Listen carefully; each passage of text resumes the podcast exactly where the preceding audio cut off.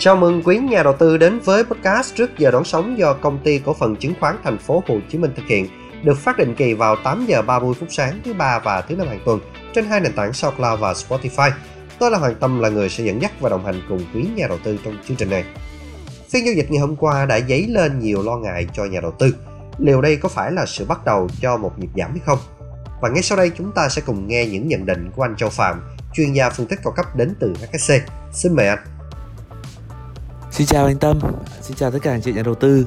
Chúng ta lại được gặp nhau trong chương trình postcard của HSC vào sáng thứ ba và thứ năm. À, đầu tiên thì mình à, xin gửi lời chúc tất cả anh chị các bạn à, chúng ta sẽ trải qua tuần lễ giao dịch tương đối là khó khăn và mang nhiều biến động một cách à, êm đềm nhất và sẽ không bị ảnh hưởng quá nhiều đến các danh mục tài sản đầu tư đặc biệt là cổ phiếu chứng khoán à, của tất cả mọi người nhé ngày à, hôm qua thì thị trường à, đã ghi nhận những cái biến động mang tính tiêu cực liên quan đến biến động về rủi ro chính trị là chúng ta có thể nói ra đây là cuộc chiến giữa nga và ukraine. Thì à, thực ra là mọi mọi điều vẫn chưa diễn ra đâu, mà mọi yếu tố vẫn là tương tự là như vậy thôi à, tuy nhiên là cái vấn đề về tâm lý dòng tiền nó đang có sự chuẩn bị sẵn cho điều kiện thị trường lần này nó đang mang mang tính là hơi nhạy cảm. Ở chỗ là giá dầu. Khi mà giá dầu liên, quan đến chiến tranh à, thì giá dầu sẽ thường được kéo tăng lên và mức độ tăng hiện tại đang ở hướng về mốc 100 đô một thùng rồi. Và cái rủi ro này mới là cái điều mà mình muốn nói ở trong à, thị trường chứng khoán.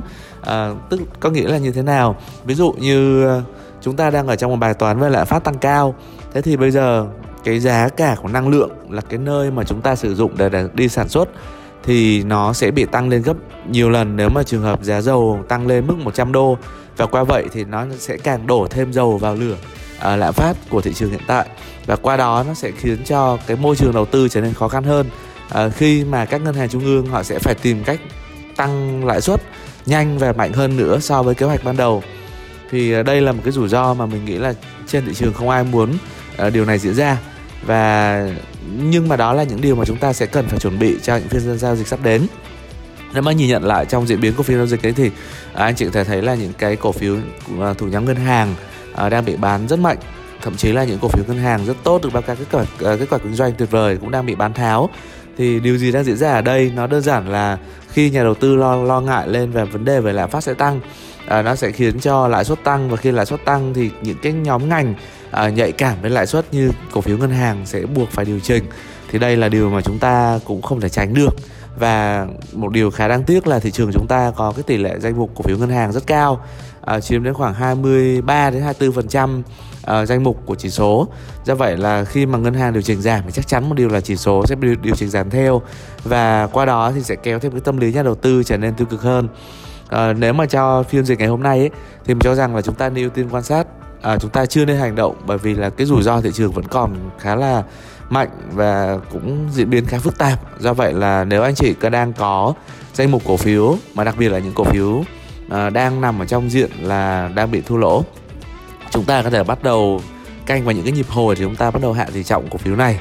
À, và chúng ta sẽ chưa tạm thời chưa mở vị thế mua mới.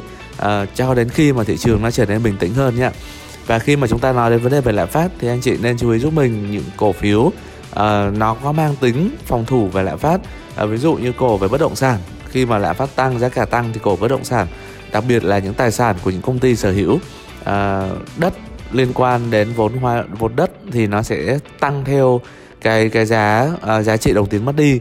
Hay là với nhóm cổ phiếu liên quan đến tài nguyên cơ bản uh, thì cũng sẽ hưởng lợi lớn khi mà giá cả hàng hóa sẽ tăng cao. À, chúng ta thể nêu một số tên ra đây ví dụ như cổ phiếu phục hồi về hậu covid là HPG HSG hay là với cổ phiếu bất động sản thì chúng ta có KDH này SSC Vâng, đó là một số nhìn nhận trong ờ, tuần giao dịch lần này nhé. Và mình sẽ hy vọng là cái vấn đề về rung lắc của thị trường nó sẽ nhanh chóng kết thúc.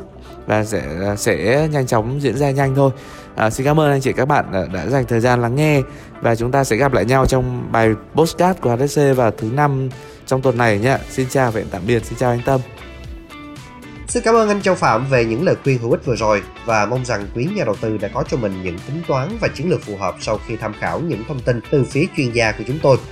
Và đừng quên đồng hành cùng trước giờ đón sóng tại khung giờ quen thuộc, đó là vào 8 giờ 30 phút sáng thứ ba và thứ năm hàng tuần. Ở quý nhà đầu tư cũng có thể nghe lại bất kỳ lúc nào trên hai nền tảng SoundCloud và Spotify.